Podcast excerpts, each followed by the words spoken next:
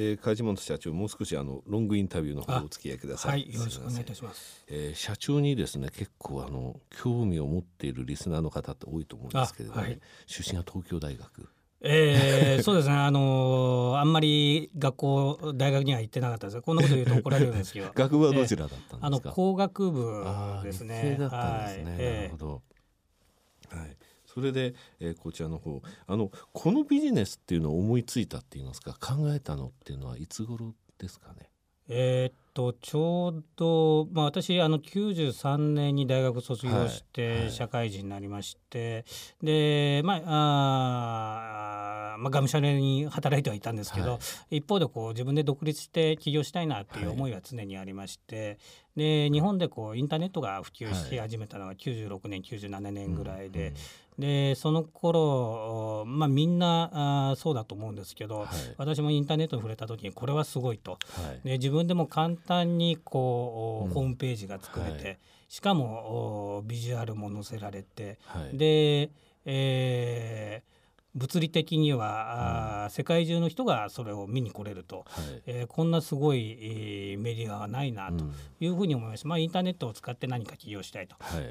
もともと、まあえー、広告代理店にいたんですけれどもそうなんですはい、はい、あのエンターテインメントとかメディアに非常に関心がありまして、うん、そのインターネットので EC コマースをやろうだとか、あまあ、インターネットでこう何かエンジニアのサービスをやろうとか、はい、そういうことではなくてやっぱり私はインターネットのエンターテインメントだとかはいメディアの部分に関心があったんでで、えー、当時じゃインターネットで、うん、えー、玉石混交だけども小説だったりエッセイだったり、はい、面白い作品を書かれてる人がいると、はい、でじゃあそれをこう書籍化したら、えーまあ、単純に売れるとも思わないけども、はい、ある程度リンク性があるんじゃないかなというふうに思い立ちましてで、まあ、2000年に創業したというようなあ感じです、はい、ちょうどこのあの社長が社会人になられた頃またインターネットに出会った頃っていうのは出版界でいうと幻冬者ブームが起きた頃ですよね。ねはい、あの幻冬者っていうのはどちらかというと既存の出版社で、えー、あの契約されてた作家の方が幻冬者の方に、えー、移られる形で、はい、えー、まあ、帯とかですね、えー、表紙とか綺麗で、はい、えー、まあ、一つの、えー、なんて言いますか社長自身が哲学を持って本を作るってことをやってましたけれども、それと違いますよね。インターネットで吸い上げるっていうのは、そうですね、あの既存のあの作家さんではなく、はい、えー、この人がいけるぞっていうのを、えー、あのインターネットで吸い上げるっていうところに気づかれたということなんですよね。そうですね、はい、あのーこれはもう、えー、どちらがどうだっていうことではなくて、はい、えー、うちの会社は多分幻冬者さんと180度真反対の会社だと思います。で我々はあネットで誰もが自由にこう表現できて、はいそで、ね。うん、そこのチャンスそこもやっぱり厳しいんですね、はい、ネットでも書いて簡単に人気が出るもんでもないんで。はい、でそこでこう才能と、まあ、地道にこう書き続けると、うん、でチャンスをつかんだ人を、まあ、読者、うん、に面白いと思うものを届けるということを行ってますのでどちらかというと、まあ、既存の文芸、えー、の出版社さんはあ、まあ、売れてる作家さんに寄り添ってっていうスタイルが多いと思いますけどはい、ど我々の場合には、まあ、インターネットというものでえー、誰にもチャンスがあると。で競争だと。で,、えーね。はい、はい、で読者にもうとにかく読者に面白いものを届けるということを、まあ、第一の目標と目的として、うん、えーえー、行っております、はい、はい、今のあの社長のお答えがもう完全に明確ですね。あの御社のスタンスえ既存の出版社のスタンスっていうところなんですけどもね、はい、私一つねあのすみません雑談みたいな質問ばっかりで恐縮なんですけどもね、はい、以前本を書かないかって話が来た時に、はい、もうその時にも企画持ち込まれた時にタイトルが決まってるんですね。でタイトルっていうのはこれはもう絶対その編集する人のあのあの企画を持ち込んだ人の特権だっていうふうに言われて、ここだけは変えられないって言われたんですが、えー、やっぱりそうなんですか、いやえー、っとうちはいろいろご相談しますね。しながらということですか。えー、タイトルはやっぱりどういった出版社でも一番大事にして、はい、で我々もそうです。はい、でネット上で、えー、まずまず人気がある作品。でも、うん。うん、タイトルをこれ結構勇気がいることなんですけど、はい。こういうタイトルを変えたらもっと売れるんじゃないかという時に、ね、やっぱりエイヤーで、うん、えー、とにかくタイトルを変えさせてくれということで、はい、まあ坂さん、えー、ご理解をいただかないといけないですけど相談することが多いですね。はい、あの24時間で1500人1500人が見に来てっていうのがありましたけれども社長がご覧になっててあこれはいけるなとかこれは逆にちょっとダメじゃないのと思ったのに行ったとかそういうことってやっぱりあります？えー、っと基本的にいけるなって思うことはおあので、当たることはあ基本的に当たりますね。うん、あの、うん、何かやっぱりオリジナルがあって、うん、で今までとこう似てるようで似てない作品、はい、で、えー、だけどネットで人気があると、そういうものはあかなりの確率で売れますね。であのさっき、えー、ゲートという当社の、はい、そそれをお聞きしようと今年アニメ化される、はい、えー、作品なんですけどあれも最初に読んだ時にこれはもう間違いなく売れるなと。うん、で、えーまあ、ネットでも爆発的な人気があったんですけど、はい、えー、ネットの人気通り売れないものも結構あったりするんですがこれは絶対売れるだろうというふうに思いましたね。うん、でえー、先ほどあの「居酒屋ぼったくり」という本が、はいあ去年うちで一番こうヒットしたライトノベルではない一般文芸なんですが、うんはい、ネット上ではあ他の作品に比べて、えー、ライトノベルの方が人気があるんで、はい、それほどこう人気は高くなかったんですよ。はい。でもこれはもう間違いなく売れるなという、本屋さんでまず手に取ってしまいますね、ね、あの本はね。はい。はい、で、まあタイトルがとにかくいいと。はい、あと初めの表紙の絵,、絵とかですね。で、ね、やっぱりこうメインは四五十代の、まあ人情居酒屋が好きな世代だろうということで、うん、えー、そうした本の作り方をしまして、まあこれは間違いなく、えー、私は社内でこれ10万部いくぞと言ってて、はい、結構みんなに鼻で笑われたんですけど、あの今おかげさまで1巻8万部までいきまして、はい、2巻が6万部でもう一息、はい、えー、今年今2月3月に3巻刊行する予定ですが、はい、えー、1巻の方10万部届くんじゃないかというふうに思ってます。なるほどね、はい、えーまあ、あのショートの方でですねライトノベル文庫漫画そして一般文芸は15%というお話がありました。このバランスっていうのはですね、え、どどれがあのま、今まあ漫画に力を、えー、少し入れたいというお話ありましたけどちゃんと全てを揃えてらっしゃるっていうのはですね、えー、結局そのユーザーの方の声を吸い上げるのにも、えー、文句を広くしてるっていうのはすご素晴らしいことだと思うんですね。ここの部分だけに特化してしまうっていうのではなくですね。はい、